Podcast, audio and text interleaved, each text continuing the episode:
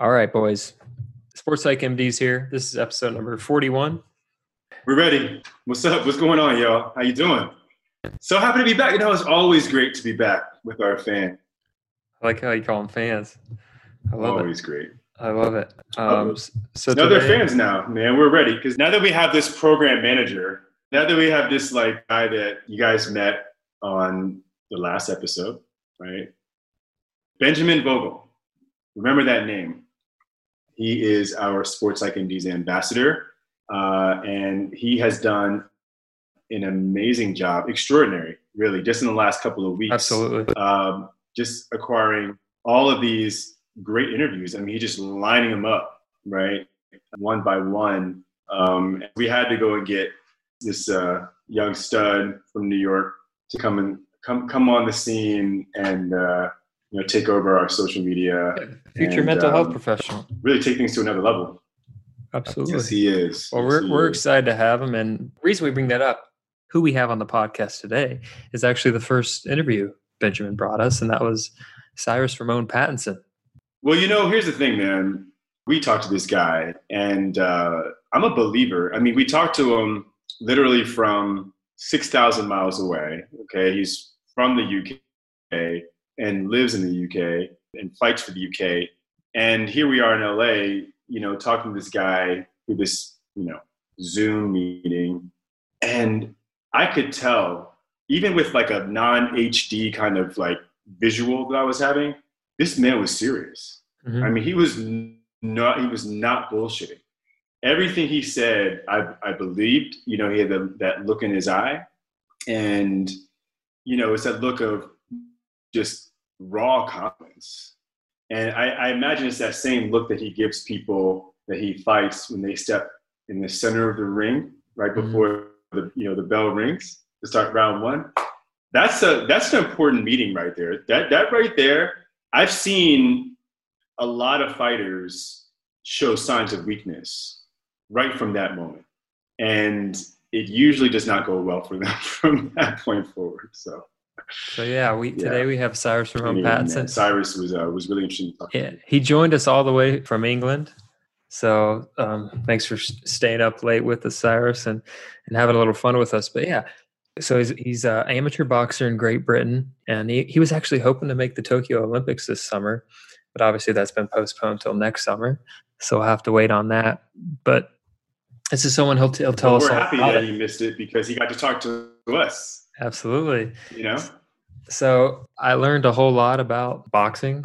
We learned a whole lot about uh, what's the differences between amateur and professional boxing.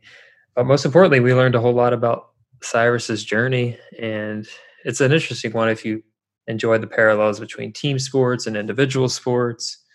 And if you like hearing about someone that embodies all these characteristics we talk about resilience, being grateful, being mindful, and creating goals for yourself and having that passion, that drive to succeed. And, and this is someone, you- Armin, you touched on earlier. Based, just based on a short conversation with him, I know he's he's destined to be successful. He, as far as I'm concerned, with these attributes that I just mentioned that he already possesses, he's already someone that's successful. So I, I'm I'm excited for you guys to hear this podcast episode. Gets me fired up a little bit and get there in the ring. Oh yeah, no, for sure. I mean, listen, this guy, I, I, was, I was, man, I was really inspired by him. I mean, for being a, you know, a, guy much younger than I am, I, I, I must say I was inspired. I mean, you know, he opened up. You know, he opened up, um, you know, about his upbringing, um, you know, his family, you know, those dynamics, and but you know, he got in some trouble at school, you know, and basically found boxing as like an outlet, right? I mean, he played team sports and he played football. Tried that out, and he was like, you know what, man, I'd be out there giving him my all, and I just couldn't understand why other guys couldn't be on that level. And he's like, I just couldn't bear the idea of, of having to lose in, in competition because of what other guys weren't willing to bring, you know. And that that hit me. I was like, wow, because he's really the first He wants all the uh, smoke. combat sport guy that I've really had a, an opportunity to, yeah, to interview before, and so I really didn't complete. I was, I was, that was one of my first questions I had for him. I was like, man, I, I just, I'm curious to know how, as someone that did play team sports um, and even into the high school level, had how what was it like to just transition into like something where it was about just you? And he hit me with that, and I was like, man, okay, you know what I mean? I got it. Like I understand. And yeah, he, he just he touches on a lot of things he's done to become successful in that sport. So yeah, it's a fascinating conversation for sure. Um, and someone that, like you mentioned before, someone that seems older or more mature than than his age. He's only 26 years old. Uh, so, and he's a southpaw too. We didn't get too much into yeah. the technique. I, I, we don't we don't didn't ask him about like his style of fighting, um, but he sounds like he likes to go out yeah. there and knock people's heads off. Doesn't sound like he's a defensive boxer. Like oh yeah, no, no, no. He he goes for it for sure. He go he goes for it. I mean, he fights out the welterweight division. He's welterweight, yeah, and uh, a lot of the great boxing world champions in in the history of the sport were at the welterweight level. Um, you know, it, it's sort of a it, it, the welterweight level is cool because you know if you if you compare them to like heavyweights, most people, you know, most people in the world, they're not going to really identify with heavyweight boxers. I mean, those are huge guys. Oftentimes, you know, you think about Mike, the Mike Tysons of the world. You think about, you know, Evander Holyfield, you know, Riddick Bowe, you know, Lennox Lewis. We were talking about him earlier, Tori. Back in the day, of course, Muhammad Ali. You know, George Foreman. These were big men. You know, and then you got Tyson Fury nowadays these giants He's, in the heavyweight division. Um, and actually, I can't really identify them just like LeBron. You know, like, oh yeah, they're fast. They have this crazy endurance, like marathon type, you know, level endurance, and and they can take a. a Are hit. you trying to tell me that you crazy. would you would box at welterweight if if you were a boxer? What I'm saying is. Yeah, most people they look at welterweights and they feel, like, oh, okay, I could be like that guy. I mean, you know, that's the size that makes sense for for me so I feel like it's something you can really get into. And I, you know, like Rocky was more of a middleweight, I think, kind of guy. And welterweight's not far. Well, welterweight, I think, behind that. So is just a beautiful size because they're small enough so they're quick, but they're also yeah they can also have yeah. knockout power. And someone for a lot of people who don't know like uh, combat sports like MMA or boxing, they if you're you make 147 as your cutoff weight, which is the cutoff weight for welterweight in boxing, most of these guys probably walk around around 160 170 easy and they'll cut all that weight to get there for fight week and then put on usually they weigh in the night before the fight and then they'll put back on like 10 to 15 pounds before the fight even starts so they're walking in the ring even though it's a 147 pound limit they're probably walking in the ring closer to 160 oh my god and i'm looking at cyrus's pics and he looks pretty pretty jacked up Oh, he's yeah. No, he, he's a scary looking dude. And, and here's the thing too. Like, I I do have some personal experience with boxing because um, you know, as an Air Force Academy cadet in our first year, um, our gym class, one of our gym classes is boxing. Um, and that's like a semester thing that we got to do. And we do some, we do combat sports like as, as part of our, our like physical education program throughout that that curriculum. But the first year, first semester, I did boxing. Nice. And you know, uh, uh, well, here's here's the hands. Like, I I was a random guy. I was just a random guy. I, I wasn't like an intercollegiate athlete, but I happened to be in the same class as guys from the wrestling team. So that was that was interesting for me. I had to really like, you know, step up mm-hmm. to the to the plate. You know, these were dudes that knew how to fight, and they were you know in pretty good shape. I hadn't really done much my last year of of high school, and I came in. I'm not gonna lie, I came into the academy into basic training a little out of shape. Um, by the time first semester rolled around, I started boxing. I had a you know a couple of months of basic training under my belt. I'll tell you what, I've never in my life, you know, I, I ran track in high school. You know, I played football. Um, and then, you know, later on, I actually, you know, dabbled and played, played a little tennis. So I was a little well-rounded. Um, as you know, like we play golf now, you know, I was, I was better actually when I was a kid. So, you know, I, I was kind of well-rounded with sports. I never could in my life felt so exhausted than I did after one minute, one minute round of boxing. Like I literally sat like sat down in the corner. I remember after that one minute round, and I thought I was going to just like die. Like it was crazy. And I'm not going to say I was like a great like well conditioned athlete at that point. It felt like that after one minute of you know, and it's just something about like you're literally doing you're moving every part of your body, like everything. Like people don't understand what first off just dancing around for a minute continuously is a lot but then you're moving your arms like really hard and not only you're moving your arms like you have like this high adrenaline thing going on where you're like really exhausting yourself just because the panic and the anxiety of the moment just mm-hmm. worried about being hit and of course when you're not a great boxer you're just expending so much energy you have no efficiency in what you're doing everything you're doing takes all your energy away yeah. pretty much and you're trying to like you're basically just brawling and you're on edge you're right? on fight or flight the whole time hate, you're, throwing, you're throwing haymakers you're just throwing haymaker just you know and it's like you're dancing around and then you get hit in like the gut you know and you you're just like and i'm telling you man it wow like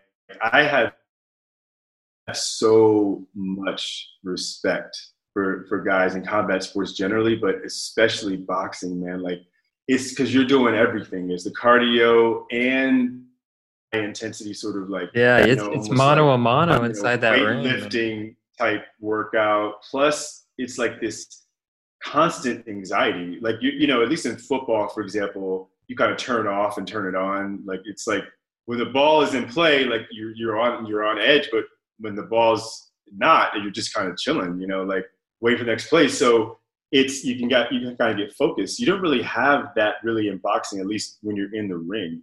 And at any point in time, that knockout blow can come if you know if you're not really expecting, if you're not really like protecting yourself. And so here's the thing: the ring for the first time, you don't really have like the right position in terms of how to like really defend yourself, like the way that a Floyd Mayweather defends himself, which yeah. is shoulder roll, completely amazing the way that he's able to move around and just you know just protect himself and absorb every every you don't have that when you first start out so you just got to get him tagged and and then you, the anxiety builds even more man it's wow yeah. it's wow and you got to really uh you, you got to really want it you yeah. got to really want it to be able to keep doing that yeah, yeah. I'd, I'd, recommend not not everyone everybody's built for that sparring experience, but I'd recommend just getting some gloves on and hitting a pads or a heavy bag. It's it's exhausting. It's a great workout. Um, but yeah, I think that's why boxing, especially in America, great workout was is one of our pastimes, along with baseball. Like boxing throughout the country, especially England too, where Cyrus is from. But just we talked about Jack Johnson back in the Game Changers and Trailblazers episode. That probably a lot of people consider one of the best heavyweights of all time and the first African American to become heavyweight champion. Yeah. And ever since then, we've had not only like superstar athletes, but superstar athletes that have transcended sports that came through boxing. I mean, Muhammad Ali, Joe Frazier, oh yeah, Foreman, oh yeah, uh, Mike Tyson, yeah. and then Floyd Mayweather. Yeah, and we got a few, uh, a few kind of breaking through now, but it's just kind of. I remember being ten years old. I'd be curious about Sugar Ray. Yeah, I'm, i want to hear about Sugar Ray. But my first memory of boxing, I think I was 10 years old. I remember watching the, we had just moved to Indiana and my dad ordered the Mike Tyson Evander Holyfield 2 fight, where obviously it wasn't a very good fight because Mike bit Evander's ear off. So it was entertaining nonetheless. That was interesting. But I think that happened in like third or fourth round, pretty early on. Yeah. And then uh, we watched the Mike Tyson uh, Lennox Lewis fight in 2000. That was huge. I remember that was in Vegas, right? Yeah. Man, that was a big money fight. I can't believe he did that. It wasn't the until whole world was watching that fight. I remember that was crazy. The sad part is I didn't I never got to see like live, at least I don't rem- remember seeing live Mike Tyson in his prime. Because I got I caught him late in 97 when I was 10. Wow. Yeah, I I watched I was always really really into sports, a huge sports fan from so early on. So all my early memories were watching sports and stuff. And I remember like definitely Tyson fights, but I remember I, I was even that kid that I would go and watch tapes of like stuff and tapes of like Mike Tyson fights. You know, certain relatives of mine had like recorded VHS cassette tapes of things, and like I remember just being in awe. And HBO, HBO was great too for uh, boxing history.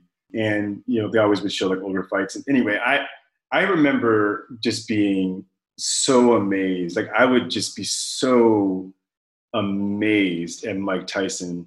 He wowed me as a child the same way that Michael Jordan wowed me, the same way that I think a lot of people were wowed by Tiger Woods when he came onto the golf scene. Just this level of dominance and just fear that he he's able to to create and not just for his opponent even for just everybody like everybody i just i remember just having butterflies in my stomach watching what was going to happen to like the other guy that tyson was fighting and like honestly before, before the bell even rung and and tyson because he looked really scary like mm. he looked really menacing he was just chiseled like a like a rock solid but he just never he had this flat affect. We talk about this all the time in psychiatry, flat affect where I mean, but it wasn't even flat. It wasn't. It was flat in terms of like any like positive emotion,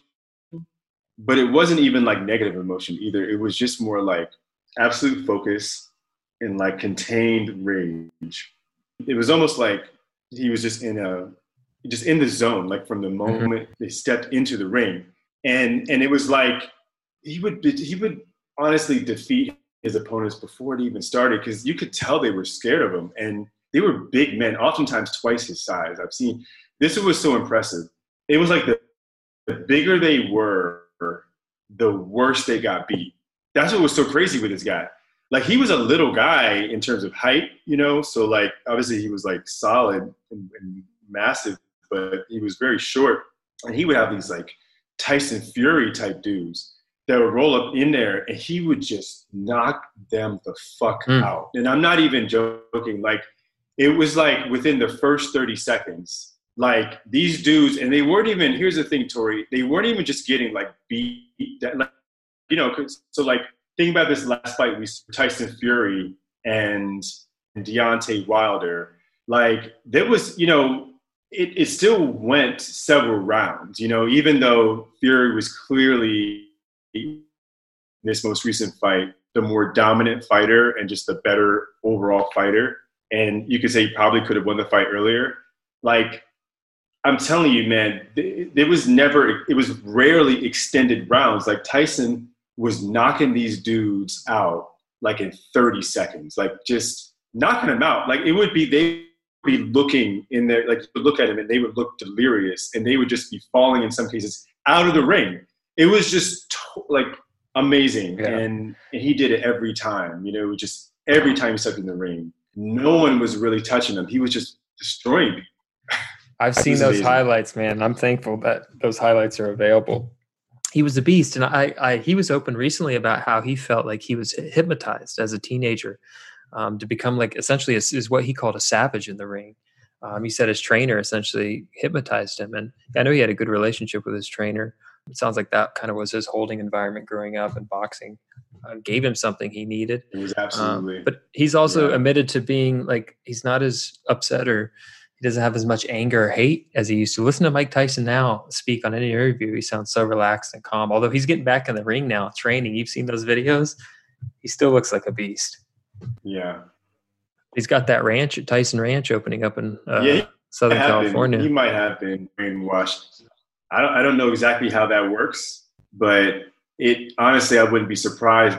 And I only say that because, man, the, the difference between what I see in a guy like Mike Tyson and even a guy who's as great of a fighter as a, you know, as a Fury, you know, I, there was no holding back, right? Like there was no, you know, you can pull your punch, you know, which in boxing means like you know, where you don't put all of your weight and all of your force behind it. And in fact, you sort of like decide maybe almost like mid punch that you don't want to go forward. So you kind of just resist for a minute.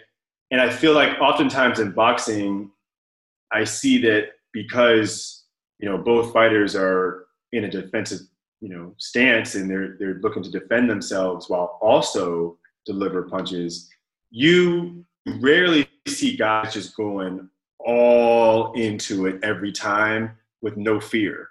with just no fear, you know, just no fear at all. And it was he would like literally lunge, you know, just go into you every you know time, just I guess recognizing that he was always going to be a bit faster and or just not caring what you were going to do, but he would just go for it every time, man. And he would get so much out of every punch. Um, and he was he had such a great, obviously low center of gravity. Mm-hmm. And it was like I said, the bigger they were, the harder they fell with Mike Tyson. That's why, man, when when Buster Douglas beat him, that really was, I think, any true fan of sports, not just boxing, sports agrees that truly had to be the greatest upset of all time. Because Mike was still kind of in his prime. Like he really, you know what I mean? Like oh yeah, he was wasn't necessarily like old guy like like Muhammad Ali you know what I mean? He was prime. He was taking advantage of everything that comes with being in your prime and being on top of the boxing world. I think at that time, and that probably factored into uh, losing that match. But I don't think we've seen someone like him since Deontay Wilder with the power he has in that right hand. That's insane. But you can just see that Tyson Fury was able to just piece him up. We'll see in the trilogy. That's coming up. I'm excited for that. I'm excited to see uh, Errol Spence Jr. possibly fight Terrence Crawford. That should be good. I want to see Lomachenko fight. I want to see this Ryan. Have you seen this Ryan Garcia kid on Instagram? He looks like Justin Bieber. He's got all the young generation follow him. He's real quick. He's a Golden Boy Productions guy. Uh, oh yeah. Um, yeah but yeah, there's there's some some good ones on the scene and. Yeah, it's cool. It's cool to see all the, the legends. They're kind of getting, I guess, into middle age years now they're like the time promoters and, and it's like now they're kind of competing on this like more executive level of boxing you know in terms of like being the guys that are finding the, the talent and kind of like probably trying to apply like a lot of their own skill set you know in terms of like the the and conditioning programs and so like now you have this sort of like the mayweather brand versus the De La Hoya brand, you know, versus all these different like brands, like legendary brands. Oh, that's how you make money. You got um, the production. So it's going to be interesting to see how that plays. Yeah, that's right. That's the next step, man. That's that's yeah. It's the wave of the future for athletes. We talk all the time. You know, LeBron and and it's more than an athlete movement. You know, it, it's a rallying call, right? It's a call to arms. It's a call to action. It's like, look, we are not just like the help anymore. We've come so far. MJ showed us the way, man. When you have supreme talent and you can speak to many different communities of people, you know, many different groups of people, uh, and be an ambassador for the whole country at that point. Why not? If you're the talent, you should be getting the biggest piece of the pie. Yeah, exactly. I mean, not just yeah, not just like pennies, you know, not just like the leftovers. No, you know, listen, everyone's everyone's getting a slice here. Come on, but the athlete, the talent, that should be yeah, the person and, that gets the biggest slice. In in this country, it's really a, a matter of providing quality and you know being able to connect with people and being consistent and um, and ultimately having like confidence and you know self-awareness and then you know appreciation for not only your talent, but the talent of you know the people around you and, and the people that helped you get to where you, you're going, and you pay it back and forward to those folks, and they, you know, everybody everybody wins, like the LeBron camp, you know, that we always talk about, you know, his his guys, his crew. I mean, it can it's it's a beautiful thing, and you know, and it's just great to see athletes collectively on all different levels. You know, boxing is what we're talking about today. Just really getting what they invested into their craft over all these years, you know. Yeah. And what they did for us as fans and gave us, man, it's amazing. I love it. Mm-hmm. It's a whole different conversation if you're talking about individual sports like or combat sports like boxing and UFC because those guys at the top of the game they're making all the money. The low level fighters, the, it's it's tough. It's a grind. It's a grind, especially in the UFC. Boxing is a little bit different because there's amateur, there's professional um, there's so many different organizations. So uh, I'm not even going to jump into that deep end. But Cyrus today Pattinson. He, t- he talked a little bit about the differences between amateur and professional boxing. He's considering possibly moving to professional boxing um, and, and transitioning away from amateur boxing. So he'll get into that. But I'm excited to have someone on that's going to talk about an individual sport, specifically boxing, because we have a lot of team sport guys on here.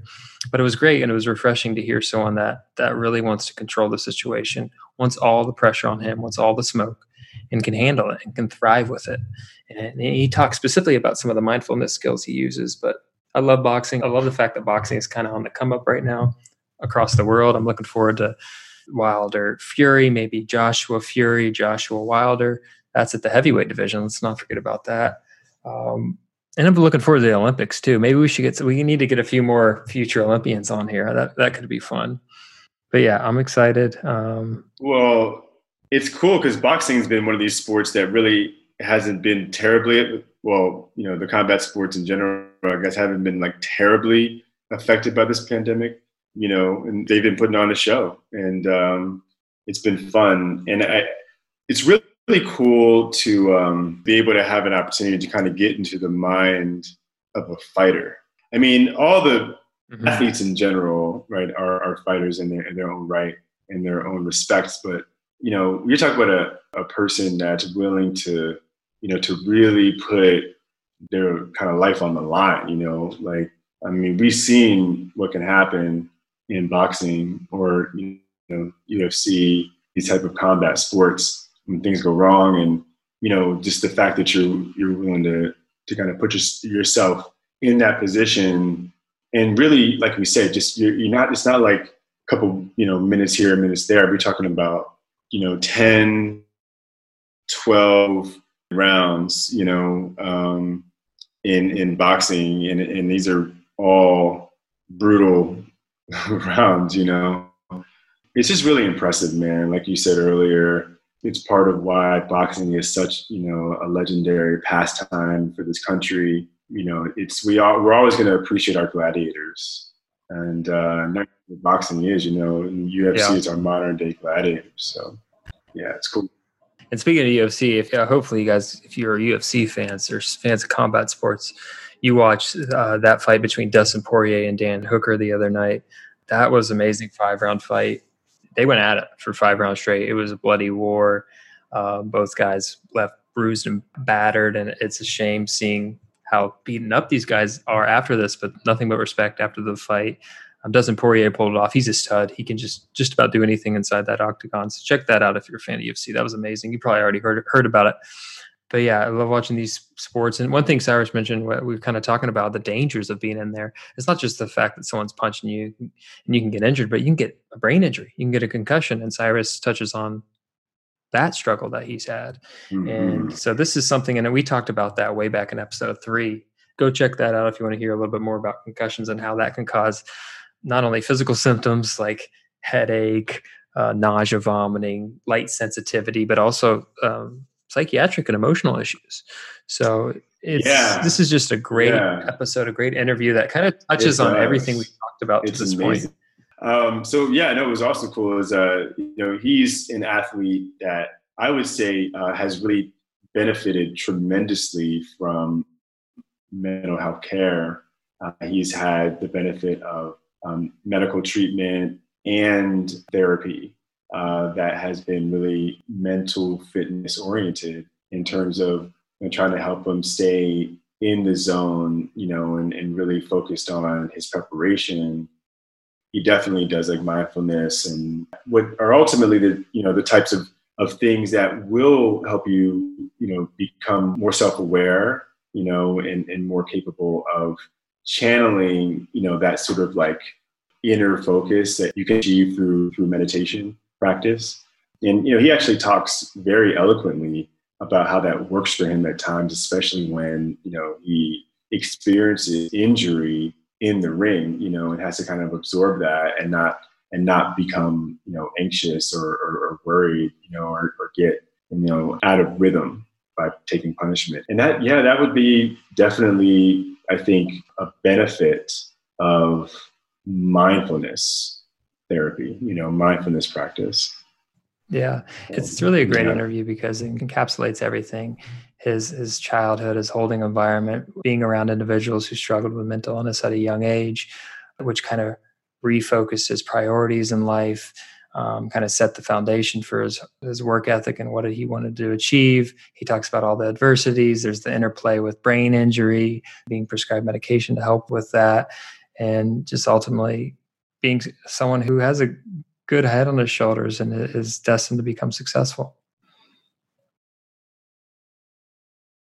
And uh, if I could just interject, I think one thing that our audience is really going to appreciate is exactly what you said about how Cyrus talks about being able to live through the anxiety and kind of take the anxiety out of the situation. One thing I think our audience can relate to the most, or not not the most, one big thing I think they we can relate to is test anxiety. Uh, speaking personally, uh, especially like shout out to all my college guys or like I, I know for a fact that so many people I, as also as a t- teaching assistant too a lot of students come to, came to me with you know i suffer from test anxiety i know the material really well when i'm at home i can take a practice test and i ace it but come come test day i just clam up and I, I and some kids like have actual panic attacks in the middle of tests and i think what's so great about this podcast is that you can see professional athletes kind of normalize themselves and normalize mental health. And one thing that I think we can all benefit from, especially our audience, is seeing, okay, what strategies do they take? What successful strategies do they take to live through anxiety? Because at the end of the day, it doesn't matter if you're on the boxing ring, the baseball diamond, or in the classroom. Like strategies to live through anxiety and take it, being able to get take that out of the equation yeah. can be so. And speaking of normal, of I mean, one in five people in this country, at least, you know, uh, report uh, that they have a mental health challenge, and ultimately, that's probably much less than the actual number. And I'm not even sure to what extent that number really includes, you know, those among us that have problems with addiction, um, you know, and problems with, you know, our, our bodies medically and physically that also cause uh, mental health symptoms. You know so that number is probably much higher but that's one out of every five people in this in this country that we know for sure are suffering. Um, that's a lot of people you know that's anytime you, you're in a crowd of people you can probably pick out at least a few that are actively getting mental health treatments.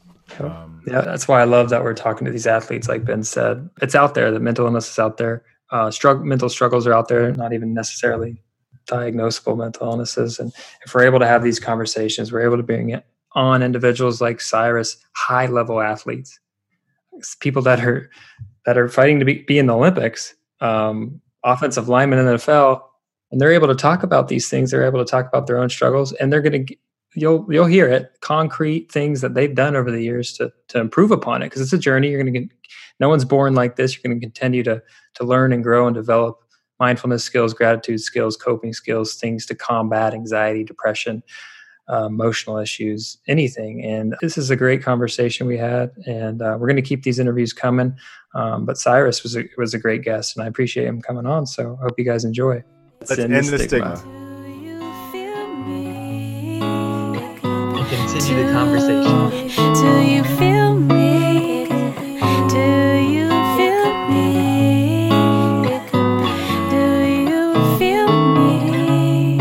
Right. So uh, before we get to Cyrus, the reason we're gifted or blessed to speak with Cyrus from Pattinson is because uh, Dr. Amit Mistry hooked us up. He is a sports psychiatrist based out of the UK. He's actually the chair of the Royal College of Psychiatrists Sport and Exercise Psychiatry Special Interest Group. And this is someone who obviously I think we want to get on this podcast because we want to kind of compare and contrast what we do here in the States compared to what they do in the UK with regards to sports psychiatry. Armin and I know that being members of the International Society of Sports Psychiatry, that the UK and Europe is a step ahead of America, and that's that's oh, why yeah. we want to do this podcast for sure. Elevate sports psychiatry as a whole. But oh, check yeah. it out, Doctor Amit Mistry has his own book he just recently published called Case Studies in Sports Psychiatry. So go check that out. Um, hopefully, we'll, we'll get him on the podcast here someday. Check it out. We we recognize that Europe is far ahead of us uh, in terms of you know their sports psychiatry and psychology because after all they don't say sports psychiatry or psychology um, they're sport s-p-o-r-t psychiatry and psychology and so they understand um, that it's all you know just one unified, cohesive, collective effort. Yeah, and, the whole sport thing. I had a, had a lecturer in undergrad who always would say, use the term sport instead of sports. Kind of threw me off, but yeah, I, I think if you put it that way, it makes sense. But Dr. Mistry, he's, he labels himself as a sports psychiatrist. I see that on his LinkedIn. So he's one of us. Um, yeah, he is. So shout out to Dr. Mistry, who's been waiting his entire life to watch Liverpool lift the English Premier League Cup, who and they won yeah. past weeks. That's pretty. Yeah, so Liverpool. I, my coworker's a huge Liverpool fan, so he's excited. He'll never but walk alone. Did you know that Christian Pulisic, beast. He scored a goal for Chelsea. He did. He helped, did score a goal for Chelsea. Yeah. A couple days ago, that helped Chelsea beat Man City. Yeah. Which ultimately gave Liverpool the trophy in the championship. So wow, America, so, we helped out. Dr. Missionary, you're welcome. All right, guys. I love that. Thanks for tuning in. Enjoy enjoy this interview with Cyrus. Have fun. Here we go. Let's do it.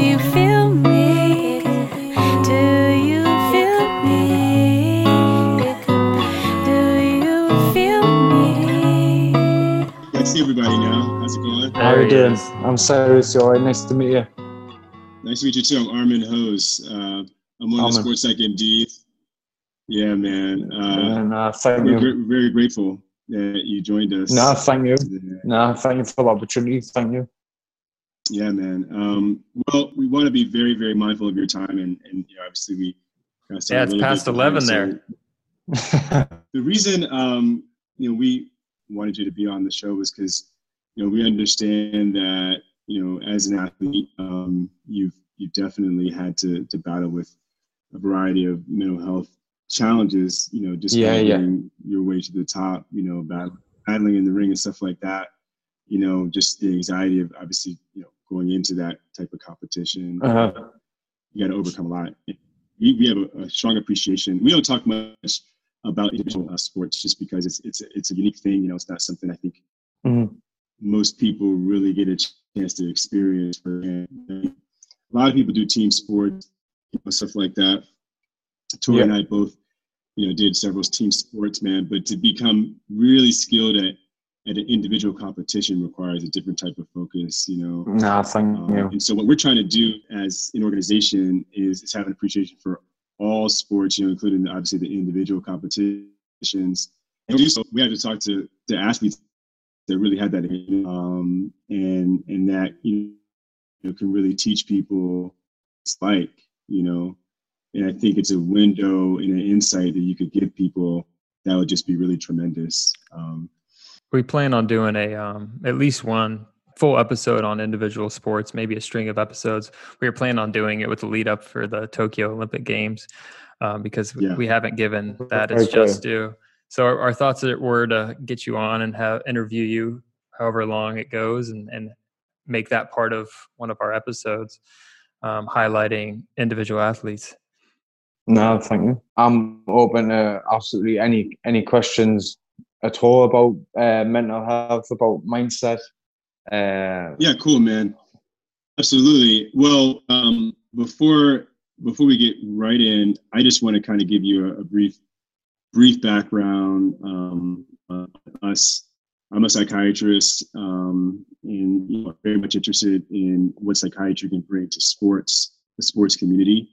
Um, yeah. You know, and I, I feel like psychologists have always been, you know, a big part of what you guys do, you know, in terms of helping you guys yeah. Maintain the right kind of focus and stuff like that. But I feel like psychiatry, and I think Tori feels similarly, can, can bring a, another level, not just because of, you know, prescribing medication, but I think it's the way we think about things and analyze things.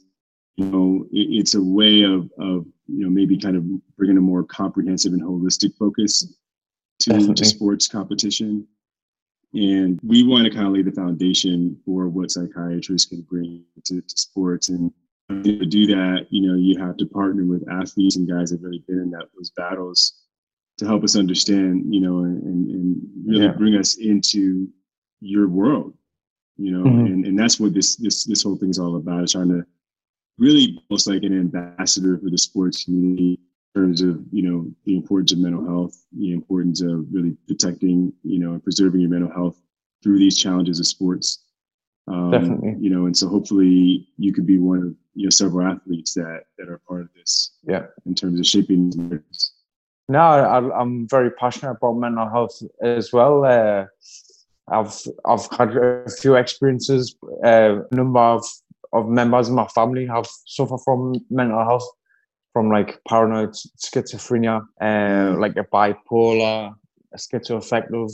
So there's a, a quite a, a, broad range from my family. So I've had some experience growing up through that. So if I can help at all, uh, try to obviously I talked to Benjamin about about losing stigma and uh, encouraging people to speak and stuff. And I jump at any chance to to try and to talk or to try and bring light to the situation. So uh, that's great, you. man. That's great. Um, well, your Tori uh, is actually the child psychiatrist of the team. Um, so he brings a, a completely new and, and, interesting focus because you know child psychiatry and adolescent psychiatry what it does and what Tori's taught me actually as as more of an adult psychiatrist is that it starts even though schizophrenia and all the things you described, you may see it only as an adult or a teenager. Yeah. It all starts from childhood, you know, and and we often talk about this concept uh, called the holding environment. Right. You know, and the holding environment is essentially like the the sort of team of people in your life from childhood that were part of those early experiences that shaped your character. Yeah. You know, and obviously, nation to become a boxer. Uh, and those things we, you know, and, you know, Tori can really, he's more the expert on this. Like, you know, these are the kinds of, of building blocks. When there's, you know, you stronger, you know, great athletes, you know, and, and people that can, you know, do well in performance. You know, one question I have for you is when you go back, you know, to your early days and you know, your family and stuff like that, like how you, you know, how do you feel like your your family supported your journey to becoming a boxer? Uh, really, uh, boxing wasn't kind of my first uh, protocol really for a sport. Like I was academically profound in, in school. Uh, came from like I was younger, so maybe had an effect. And I went through school and I was getting into trouble, kicked out of school, uh, getting in trouble with the police, uh, and so I just wanted to kind of focus my energy and and I was really interested in football. Uh, I played football for a number of years at a oh, good enough level uh, and then I, I just kind of I wanted to kind of step step away from the team sport. I felt like I had more to give than uh, some of the other players didn't want to put as much effort in, like the preparation to train or to win. Uh, so I kind of felt a bit let down by that, and I kind of wanted to pursue. I thought uh, boxing but was a bit more physical and it suited more more my personality. So I kind of brought it in and and after I started boxing, my life completely changed, and I was uh, I left school with like very good GCSEs, uh, A's, B's after getting kicked out, and and went on to do A levels, which didn't really go to plan because I left the box. So and I didn't get in trouble with the police again, and so it kind of steered my life in in a much positive direction. That's cool. I love that story. Wow. So that's great. So you said you were kind of in and out of trouble as a kid. You found team sports as your initial outlet, but you didn't like the fact that some of your teammates didn't take it as seriously as you. So you gravitated towards boxing, where you can kind of control it, and that essentially changed your life. It sounds like.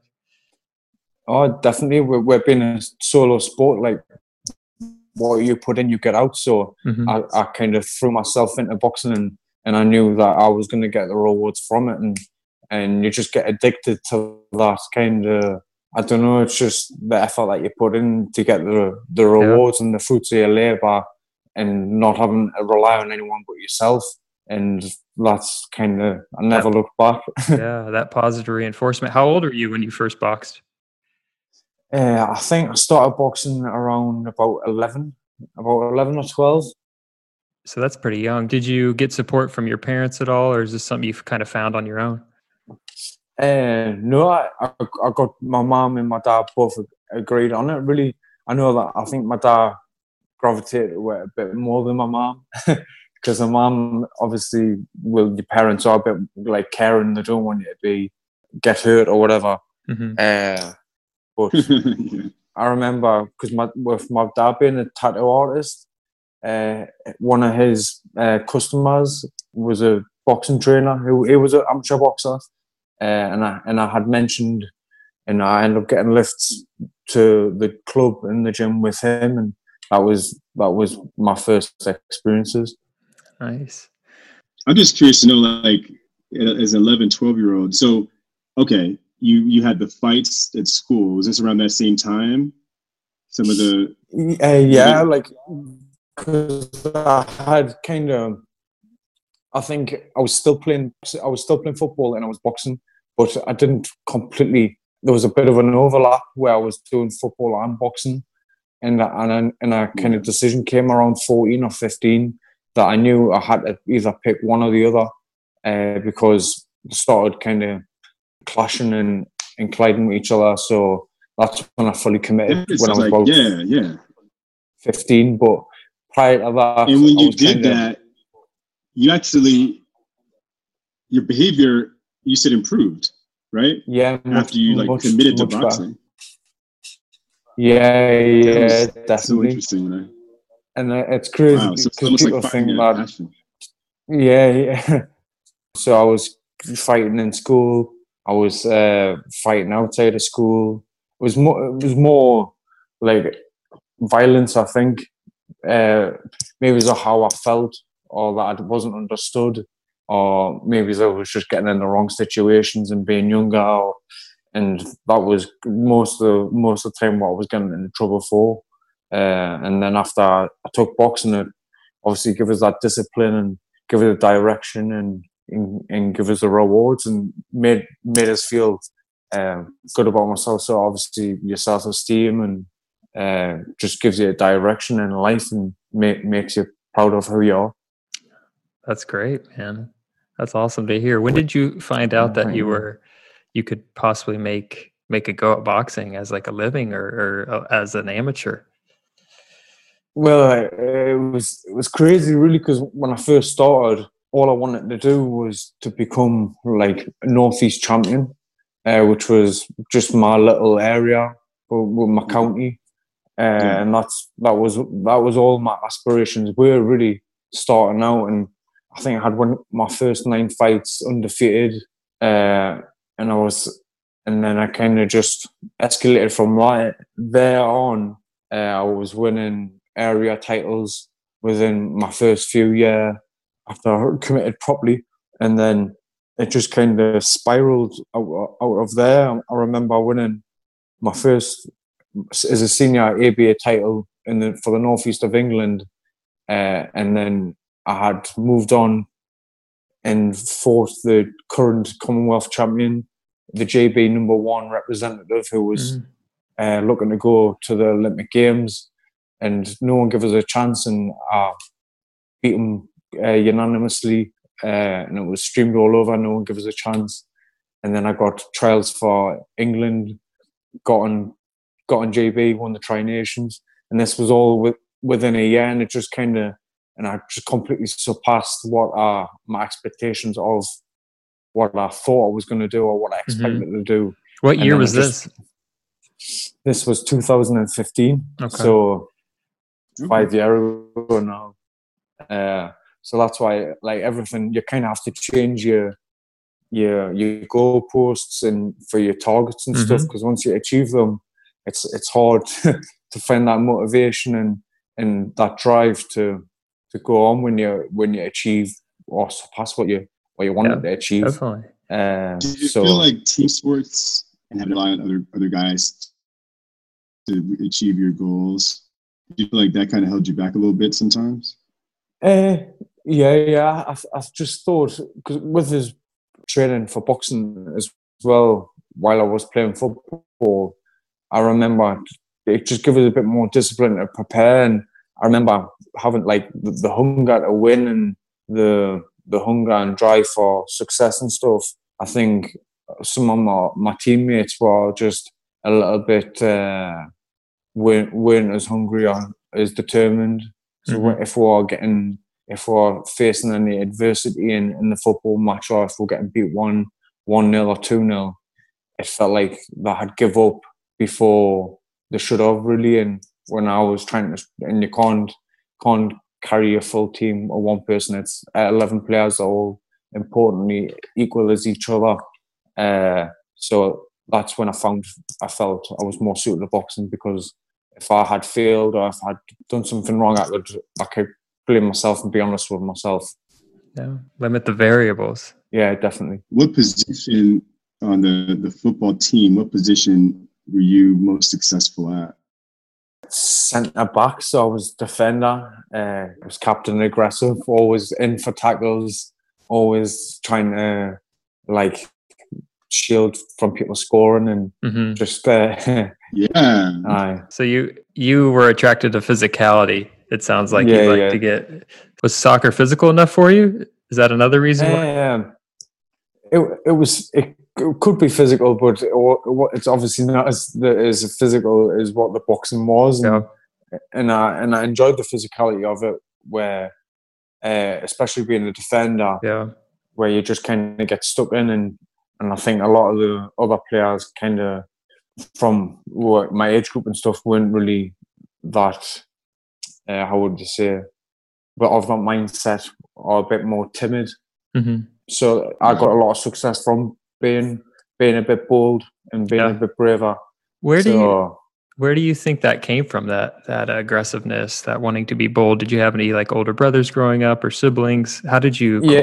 that as a kid uh, I don't really know where it came from. I don't know if it was inherited mm-hmm. or, or, like you say, if, if I've been, if it's been nurtured or if it's part of nature, like you say. Uh, I've got an older brother. Uh, he's two years older, and we're really, really close, and we've had a like a very, very close relationship. So, uh, obviously, growing up, we both uh, kind of went through the same situations and scenarios together. So it, it strengthens your relationship as his brothers, doesn't it? Mm-hmm. We did an episode on Michael Jordan recently, and he had a brother that was about a year older, and they all always competed against each other. Were you competitive with your older brother? Uh, not really with my older brother. No, uh, strangely enough, like he he he boxed for a little bit, but he he went he was more artistic, so he, he kind of followed my dad's footsteps. Of he went to university and stuff, and became a tattoo artist. Okay. Uh, so he was he was more he wasn't as physical. I don't think I was always climbing off playing football or yeah. you know. Uh, and, and, you wonder no, that's so interesting though because you wonder to what extent the fact that you didn't necessarily have a rival yeah. household, but it, that might have inspired you to, to be cool with going into individual sports, you know, as a profession, as opposed to sports. You know, like if you guys had actually together a lot and stuff. Yeah, yeah. Uh, now we're very supportive of each other, and we're just very, very similar, but very different as well. Mm-hmm. You you mentioned earlier that you, with regards to like goal setting, you kept having to move the goalpost further once you achieve your goals. Where's the goalpost at now? well, it was for Tokyo Olympics, but mm-hmm. it's kind of been changed for with the professional scenes being a bit more uh, attractive. So it's just kind of push it as far as I can go. Like I've, obviously the goals is at the very top of becoming a world champion and stuff. But you've you just try to break things down a bit. So I'm just trying to take it one step at a time. And I just I don't know. I don't really I don't really know if I've got a a physical uh, goal in place at the moment. It's just to just try and see how far I can go. All right.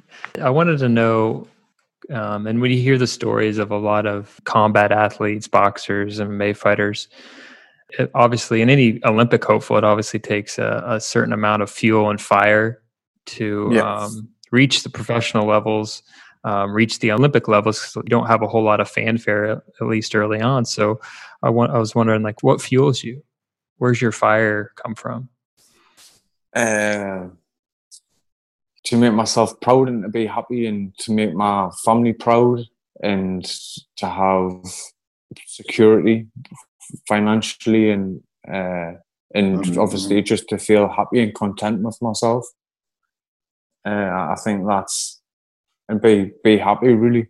I think now as a as a culture and stuff, I think everyone's chasing things sometimes, and we all kind of forget about what the biggest uh, success and achievement in life is, not to be happy. And that kind of just kind of gets pushed out the way sometimes, and I think that's the most important thing in life. So that's an incredibly uh, well thought out response. When did you come to that kind of enlightenment, if you will? Like, is this something you always wanted to to achieve, or is it something new? And uh, no, no, definitely. Uh, for a long time, uh, but just even seeing family members and stuff having having the stresses and, and breakdowns and stuff give kind of give us that outlook as well. And and then as I've went through boxing as well through the years of boxing some experiences where I've had very hard experiences and upsetting experiences. And then you you you have to remind yourself you actually I mean I've had it as well where I've had incredibly great uh, experiences and I haven't been that happy and I thought well I've I've achieved something that I thought was going to make us happy and it hasn't made us that happy uh, and that's when it, it kind of gives you a bit more food for thought Wow. So you mentioned that you what you saw in your family, amongst your family, uh, with their struggles with mental illness. You mentioned before family members with different diagnoses like paranoid schizophrenia, bipolar. You saw. It sounds like you saw a lot of chaos. Correct me if I'm wrong. And that kind of yeah. changed your priorities with regards to wanting to cherish moments of just being happy and content and, and, and secure. Yeah. Yeah, definitely. So uh, I, I want you to feel comfortable sharing as much as you want to share. Was it any, anyone in your immediate family struggling with these types of illnesses? Is it more extended family? How how close were you to these individuals? How closely did you see the, the maybe a psychotic episode? Yeah, yeah, we've seen it very close. Uh, I mean, like living in the same household, and if it was just me and my brother, uh, you see it firsthand, and you all kind of left in, to deal with that situation from a young age. So that's kind of it makes you grow up faster and it makes you your mindset change and because you you probably a lot of people wouldn't see them sorts of things that early on in life. Mm-hmm. Maybe it's not in life in, in general. So when you say first like first hand and and a lot of the pressure gets kind of put on to you to to deal with the situation or whatever it's uh, it does. I wouldn't change any of it because it's made us who I am today, and I'm happy with who I am. Uh, but it's it is a challenging situation to go through, definitely. It's great to hear that the things that you learned from these challenges, you took these as challenges and you matured from that. And it sounds like you're right. It polished who you are today and made you who you are today. And more importantly than being like a, a boxer, your priorities, your mindset is something that will allow you to become successful in any path you choose because your your goals are are I think common goals that everyone wants to have. And it sounds like your your work ethic is is something to be honored for. Mm, thank you. Definitely, man. I have uh, two performance related questions.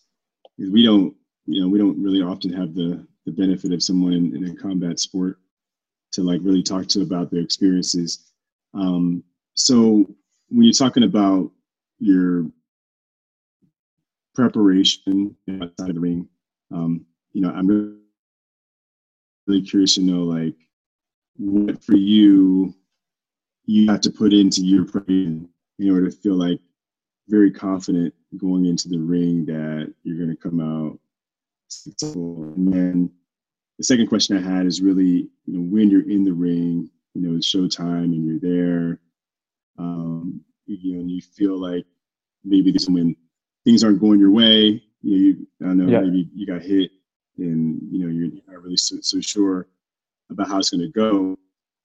Have you ever had an ability to kind of just bounce back from that and, and maintain a certain level of confidence and resilience through that experience yeah. to still get a win mm-hmm. in spite of that and more about you know how that goes, how to think through in order to make that happen. So I know it's a lot, but you know that first question really about outside the ring in terms of preparing for you know a, a really confident success, how that goes. Like you said, for the first for the first question, the preparation, uh, it's just like the tick, ticky boxes. It's kind of things that you've associated with with success that's worked before, uh, and I kind of is is a like an, a bit more of when I was a, a younger athlete. I would say maybe five or four year ago when I was more ex- inexperienced. You think by doing these things, I'm going to, to get the win, which isn't really uh, your control. So, so it's through time and maturity of uh, experiences and stuff where you learn to control the controllables. And just because you're you're doing giving all the sacrifices and your yeah your training's going to plan and you've made the weight doesn't mean that you will necessarily win and that's it's a hard thing to to actually to realize but it gives you more freedom and, and helps you relax a lot more. And um, so now I just when you take take them boxes and you go in and you think it's still I've controlled everything I, I can control and I could control. Uh, now we've just got to go in and, and you've just got to say to yourself I'm going in I'm going to do my best. And and that's to be honest with yourself now and I'm happy with that now because I know if when I go in and I compete, if I, if I'm doing my best, then I've done my best, and I, I know I can't ask any anything more of myself. How, how old are you, Cyrus? Uh, 26. Know, right? De- definitely a mature 26 year old. Yeah, man, that's pretty incredible. Uh, thank you. But it, t- it took a lot to get to that stage. I mean, having many heartbreaks and stuff in, in the sport and disappointments and stuff kind of uh, gives you that robustness and resilience and as well, doesn't it? No doubt. So yeah, absolutely, and, and that's why I was going. to It flows really well. I mean, into this this other question about you know these the performance in the past where maybe you didn't really really know what the outcome was yeah, going to yeah. be because maybe you felt like you were losing at one point in time and you know you yeah i mean back. i remember making one of my tv debuts in the world series of boxing and I remember uh, this was one of my local fights, one of my rare ones that was local, and I had fought a, a, a man, a boy, well, a lad from America on live TV, and I remember winning the first round. I think, you know, I think it was even on points. This fight was over five rounds, and it was uh, two. I think it was we're going in the third round, and I got split above my eye, so the blood was going in my eye, and I just kind of was on that kind of naive mindset of thinking just because I'm I'm I can win this fight on uh, strength and fitness and mind strength and stuff to just power through, and just thought I would win just doing that alone, and then emotions kind of get a hold of you. And when I got caught, I kind of thought where this kind of inner the inner chimp comes in from what it was like as a kid or in, when you're playing football in school, thinking, oh, if I'm going to go out, I'm going to go out on my shield. I want, I, like, I'm going to, rather than being focused and letting your emotions, and emotions get the better of you, and you, you think you, you're just going to go to war. And that's not the way you could have done it the smart way. And I ended up walking on a couple of big shots and ended up getting towel, the towel came in and stopped, and I was absolutely devastated because obviously my my hometown, everyone had it on like streams and on the TV. It was in all the pubs. It was on the restaurants. All like everyone that I knew was watching it, and there was hundreds of people that came down to watch, and so that was uh, very difficult to to come back from that. But but I did, and I'm still here. So that was mm-hmm. my first experience, anyway. Oh wow, Love it, man. That's that's good stuff. Wow. So uh, yeah, I wanted to follow up on that. How how long ago was that? Uh, about four and a half year. Okay. So, so, I was early on on GB. Okay. So that was early on, and was that the first time in your boxing career where you felt that, or you've you faced that type of adversity? Um, I think that was probably one one of yeah. Mm-hmm. I think mm-hmm. that was one of the major adversity. Yeah. So you mentioned in that moment you mentioned from that moment, or at least part of that moment was you noticed that your emotions took over in that instant. Yeah, definitely. And definitely. you kind of just went after it. Have you developed over the years any strategies you mentioned earlier that you like to control everything, you like to practice as much as possible, put in the hours? Have you developed yeah. any any strategies to keep your emotions in check to kind of better handle those situations? Yeah, um, I, th- I think the experiences that I've had where my emotions have got the better of us, nine times out of ten have kind of been a negative result. And I think that in itself is kind of taught through experience that yeah, when these emotions do arise, then you've you've got to to settle them and stay focused and and we get taught like my breathing techniques and being in mindful and being in, in your bubble in the zone mm-hmm. uh, and just keeping that focus but it's something like it, it's got to be trained as well so i mean you have it yeah. and you you can't be expected to do it in a fight if you can't do it in training yeah. so if we've been sparring and stuff so and, and Oh, I'm interested in hearing more about that. So you mentioned that you have breathing techniques, different mindfulness techniques that you practice. Uh, do you practice these yeah, every yeah. day? You pr- and what, can you give us like uh, a specific breathing exercise or one specific thing that you do? Uh, so through time on on GB and uh, uh, my psychologist that we've got on GB told, told uh, well introduced us to uh, headspace and stuff. Very beneficial uh, for me. Probably not so much in the fight, but maybe it's outside when you when your mind does mm-hmm. uh, take over and get busy, and you can't just kind of because you're always, it's either I think it's like you're thinking either anxious about the future or yeah a bit more regretful about the past or whatever, and it just kind of separates them yeah. and you focus on here and now and the things that only actually matter and the thing that's only that mm-hmm. is uh, relevant and real, which is the present, isn't it? So yeah, yeah. absolutely. Yeah, so, man. Headspace, Headspace. You mentioned Headspace. I think Talkspace is one that Michael Phelps promotes, yeah. and uh, the, the Calm app that LeBron James promotes. Mm-hmm. Yeah, those are good things. Waking Waking Up is another good meditation mindfulness app. Okay. So you you mentioned though that it's more so been helpful for your personal life outside the ring. It sounds like at this point, you're once you step in the ring, you've done it so many times now, practice and matches that you're in complete control. Uh, it, it's a battle. It's it's not always smooth sailing. Uh, I was very happy. I think it was just before the COVID situation. We had like an international test match training camp and we had some very good spawn came over from different parts of Europe.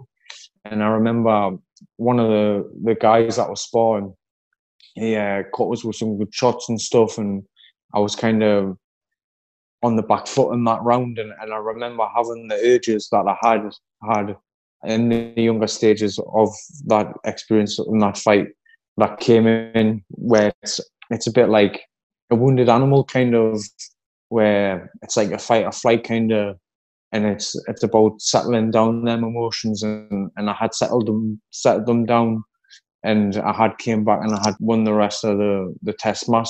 So when I got out I was I was really happy happy to think that that was an opportunity where in the past it has uh, escalated and I managed to de-escalate it, stay focused and turn it around. So which is a difficult thing to do in, in a in a fight. Absolutely, this, that's a great example of just learning from your experience. And you were in that situation before, and then you developed awareness of that feeling. You could you could feel that. Oh no, I think I might be kicking into fight or flight. Let me calm down. Yeah. Let me use one of my coping skills. And you went back yeah. right out there. You, and I feel like awesome. in an individual sport, a combat sport, going back out there to get punched at that's difficult. So, man, it's it's just great that you're able to learn from kind of all your experience in that situation. Yeah. You mentioned no, before that um, you your team has a psychologist on staff. Yeah, yeah. Nice. So, is that something uh, something that's been helpful for you, having worked closely with a sports psychologist? Um, uh, really beneficial, like in personal life and in sport. Uh, it's helped us grow as an athlete and as a person. I think uh, to be introduced to to breaking things down and whether it's emotion or if it's fact and kind of differentiating them too and controlling the controllables and uh, just focusing on little wins and headspaces and mm-hmm. and just little topics like that kind of it's made us get even more out of out of my life made us more content and happy and made helped us achieve more as well so it's uh, definitely been beneficial i've been able to help some of my family members so i've i've managed to get a few of i managed to get my brother on the headspace mentioned it to my dad and stuff and and they're benefiting from it as well so pay it forward Got it. No, it is paying it forward. I definitely helping in that stigma. No, definitely, definitely. That's awesome, man. So, what I was gonna say, I just wanted to know. You mentioned you have like a training staff, right? Uh, like a coaching yeah. kind of group that yeah. helps you out. Those are the guys that are in your corner during the, the, the fights. Yeah. So, my question is, you know, I, know very much, you know, because I, I, I had personal experience, like the value of a coaching staff for a team sport, and you played team sport. Is it different with an individual sport uh, at that level, the professional level, like in terms of the value of the coaching staff and training staff, or is it pretty much as important, you know, in terms of to be um, in boxing? Yeah, I think I think they're all important. You've got to be able to to be able to trust your coach's opinion and stuff, and even more so when it's going to be detrimental to you. I mean, if if you get something wrong in football or in tennis or something, uh, you you might lose the match, but you don't necessarily get hurt. And in boxing, you you can't. It does hurt if you do get something wrong. So, uh, so when you're going back to the corner and you're thinking, I need to get on the back foot and I need to start from a jab more. And you go back your your corner and your coach is saying, no, you need to be on the front foot. You need to be doing the pressure, and you and your mind's thinking, well, I, I don't agree with it, like from that perspective, and you you you follow what your your coach is saying because he's seeing it from a different perspective, and that's yeah. that's a hard thing to do, and you've got to have that trust yeah. with with your coach yeah, no. in that in that kind of aspect. Do you, do you feel like with you mentioned before some some sparring partners? Do you feel like in your gym where you train is that like a team atmosphere, a family atmosphere? Do you have a specific gym that you train at? Yeah, we're all kind of based in Sheffield, which is a city uh, where, the GB Institute Institute of Sport is, where all the boxers go on Monday to Friday or Monday to Thursday, and we're all train together. And it, it's like a family. We've got like it's like a team but it's a solo sport kind of because we're all going through it together. I mean, we'll we'll go around the world to compete uh, together. Uh, so we'll watch each other's fights, and everyone's doing the same thing. We know we know who's everyone's had to do the runs, everyone's had to do the S and C's, everyone's had to make weight, everyone's had to do. So even though we're doing it by ourselves, we've got people that are doing it with us as well. So like it gives you a, a bit more of a boost when you when you're getting up at seven o'clock in the morning to run yeah. and there's another 20 20 squads that are running with you. Uh, it it helps and it helps motivate you definitely. Nice. good so for morale. you kind of get the best of both worlds. You get the team family atmosphere but you also when you compete you're just out there relying on yourself. And also at the same time you're you mentioned you've fought for great britain. So you do you take a, additional pride and motivation from that uh, yeah, definitely. Uh, I still try to to pinch myself and remind myself because over over time, kind of it, it wears, it wears. It doesn't feel what it did at the start, and that's why you've got to kind of be gracious and, and be grateful and remind yourself and keep things fresh and keep things try to like take them five minutes a day to to count your blessings and stuff mm. and uh, yeah. Gratitude exercises. Definitely you've got to. Man. and look I, I, I have one kind of pretty question I have to ask you because I feel like you know I don't know when, when I'm going to have this opportunity again. And you know when I think about resilience resilience is a theme that we really care a. It's kind of like one of the cornerstone themes of we try to, to help people understand about sports and what it can provide, you know, to your yeah. life and also just life in general. When you're going through life, like, you know, how you bounce back, including mental health challenges, is resilience. You know, that's the key. And there's no other sport for me other than honestly, well, on the team sports side, it's American football. But on the individual uh-huh. sports side, it's all definitely boxing and like UFC, where it's like the strongest demonstration of resilience. You know, and so I just yeah. want to ask, like, when for me as a fan, when I when I see on displays the strongest of resilience is when someone gets knocked down, you know, or is yeah. it one of those kind of positions in the ring? Yeah, yeah. And then they actually not only get back up, but then they end up winning the fight, you know, or they win the round or whatever. Yeah, yeah. Um, that's, uh, amazing. Every time I've seen it, have you ever been in that kind of situation or seen it? And then what what were you thinking? What went into that? You know, how did that go? Uh, I, I think I haven't got as many kind of examples and experiences for like the one fight kind of situation. It's been more more so of when I've done like my five year timeline for like my highest moments and then my lowest moments, and you kind of connect the dots. It's like I've had my lowest setbacks. I've always just became before a lot of my greatest achievements. Uh, so even when I've been at rock bottom or when I've had low moments in the sport, uh, I've been resilient and I've continued. And uh, it, it, it kind of, I had explained it to my psychologist as well down GB that some days when if you had came after a loss or if you had if you had been injured or whatever and you're going to training some days and you're truly truly like heartbroken to go in and train and don't want to do it, you think about anything else to do rather than do that, and but you do it anyway, and you just kind of, mm. and yeah. it's just kind of, it's. I think if you, I, I don't really know what it is. I think you just kind of just do do it, and that's, but that's probably what resilience is, isn't yeah. it? You're not letting it affect you. But, yeah. yeah, you're just going going back to the basics. You practice these mindfulness techniques, the, the gratitude techniques, like you mentioned, and if you just always go back to those basics um, it sounds like you knew that you were going to be okay and yeah i think this is a great example of and I, we're, we haven't even asked you about how you stay fit like physically fit but you're, you yeah. are pr- pretty much outlining how to stay mentally fit and mentally well. Yeah. Oh yeah. So this is a great story i think for our listeners for sure.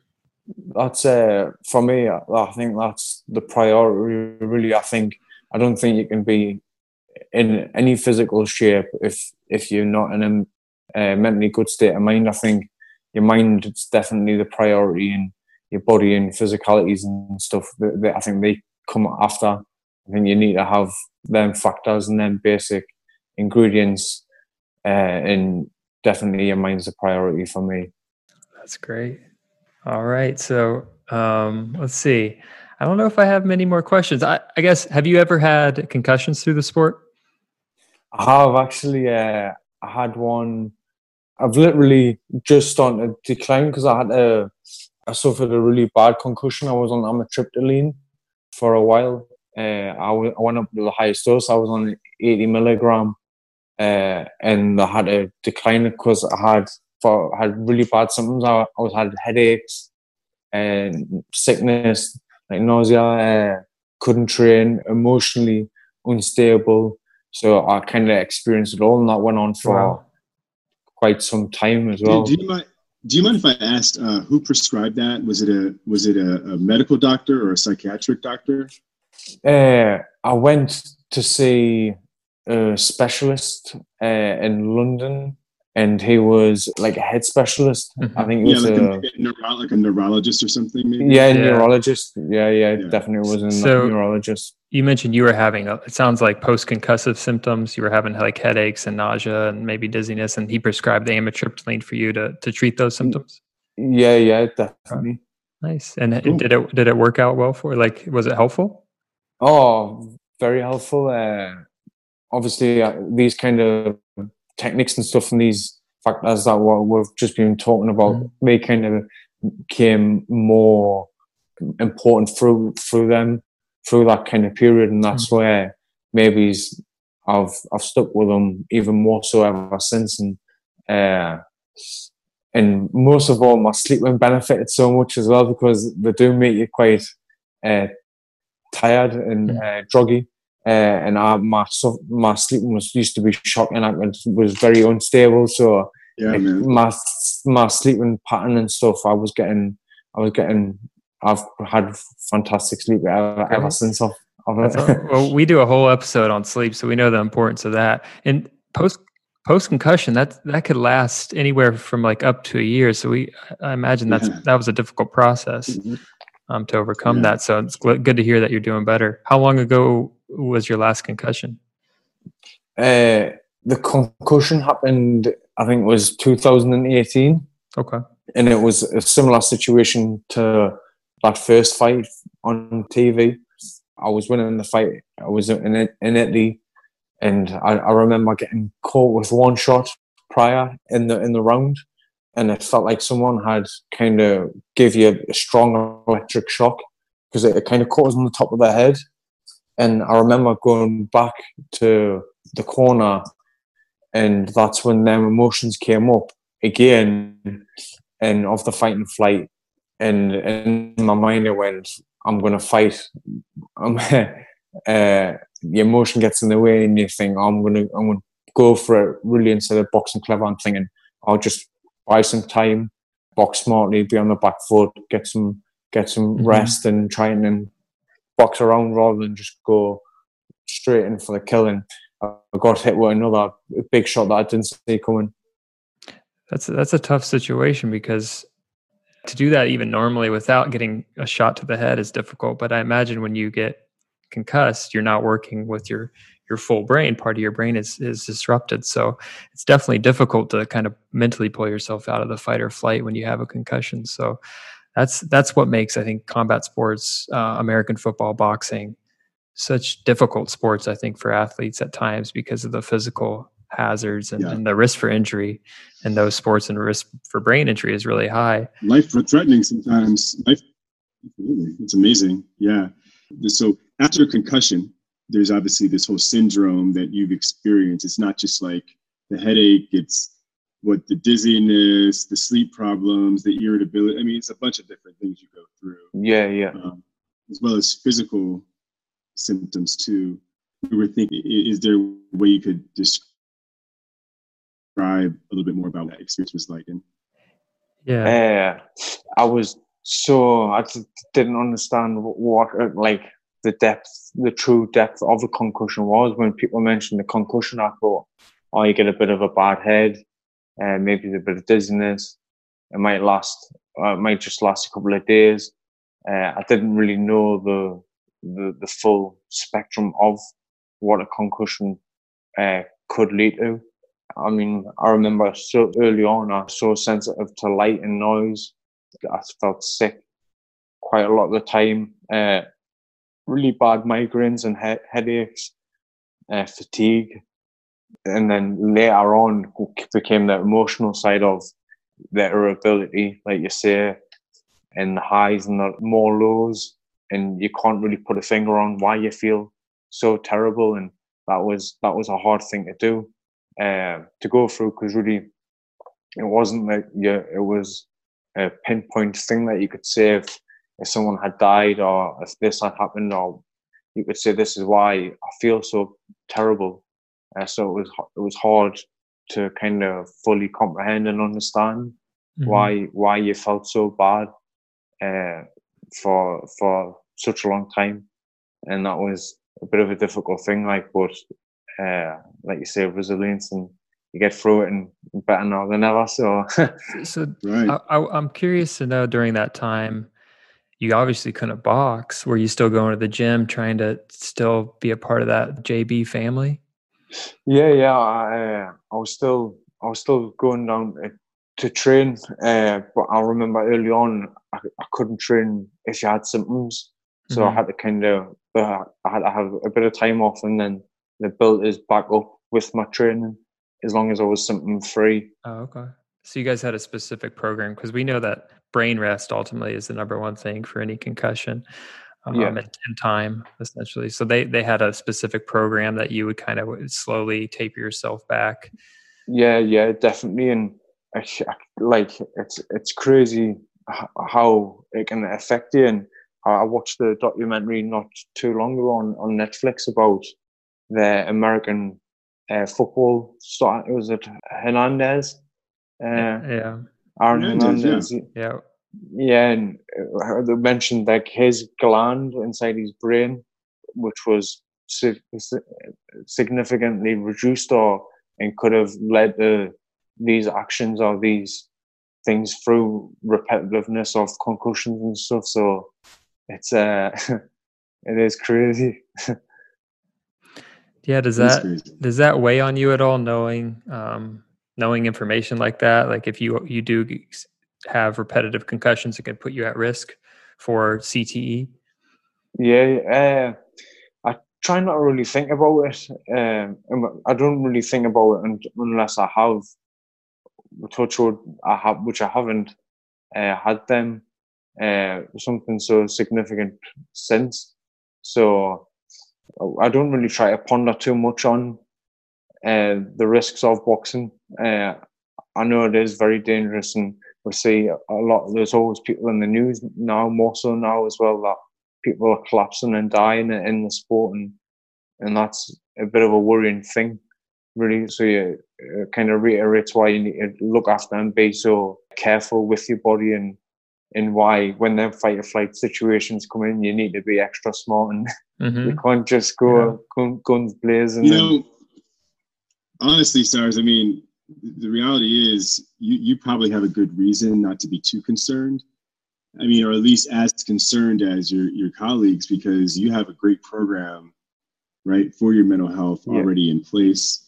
You know, and one of the things that that we appreciate so much about about your story and your journey is how you've really taken advantage of all aspects of, of mental health and, and mental and wellness, you know, mental health and wellness and the different things you can do to improve those things, to safeguard those things, and to enable those things to do in battle and and outside of the court. You know, and, and that's yeah. the most protective thing. In addition to the great family that you had growing up, mm. and how they support supported you then and could support you now. I mean, these are the, the ingredients to success. Yeah, so, definitely. Yeah, we appreciate it, man. No, thank you. And just staying healthy, isn't it? And uh, just minimizing the damages and controlling the controllables, like we yeah. say. so control the controllables. That's a huge tip for for everyone out there right now. If we all get just try to put all our focus on the things we can control, I think things would be better. But yeah, just like Armin said, you're you're you've worked with a psychologist, a brain specialist. You you do these gratitude exercises, mindfulness ex- exercises. You practice. You have that family environment at the gym and also at home yeah, you, ha- you have every yeah, you have a, a good foundation. And I, I would en- encourage everyone to, if they don't know what mindfulness is or what a gratitude session consists of, and these like a few little things, and they can take fifteen to twenty minutes of your day, and they can change everything, mm-hmm. and it can have such a de- detrimental like effect on everything. So I think it's it's very important for for someone for everyone to look into that and that's that knowledge I w- and information I wish I could give to everyone. so that's awesome, Cyrus Pattinson. So why don't you tell our listeners um, where they can find you? Maybe on if you want to give you out your social media, Instagram, Twitter. Uh, let us know what's in store. Uh, Cyrus Ramon Pattinson. Uh, if if you probably just put that in, and then you on the Facebook, Instagram, Twitter, it'll be on then.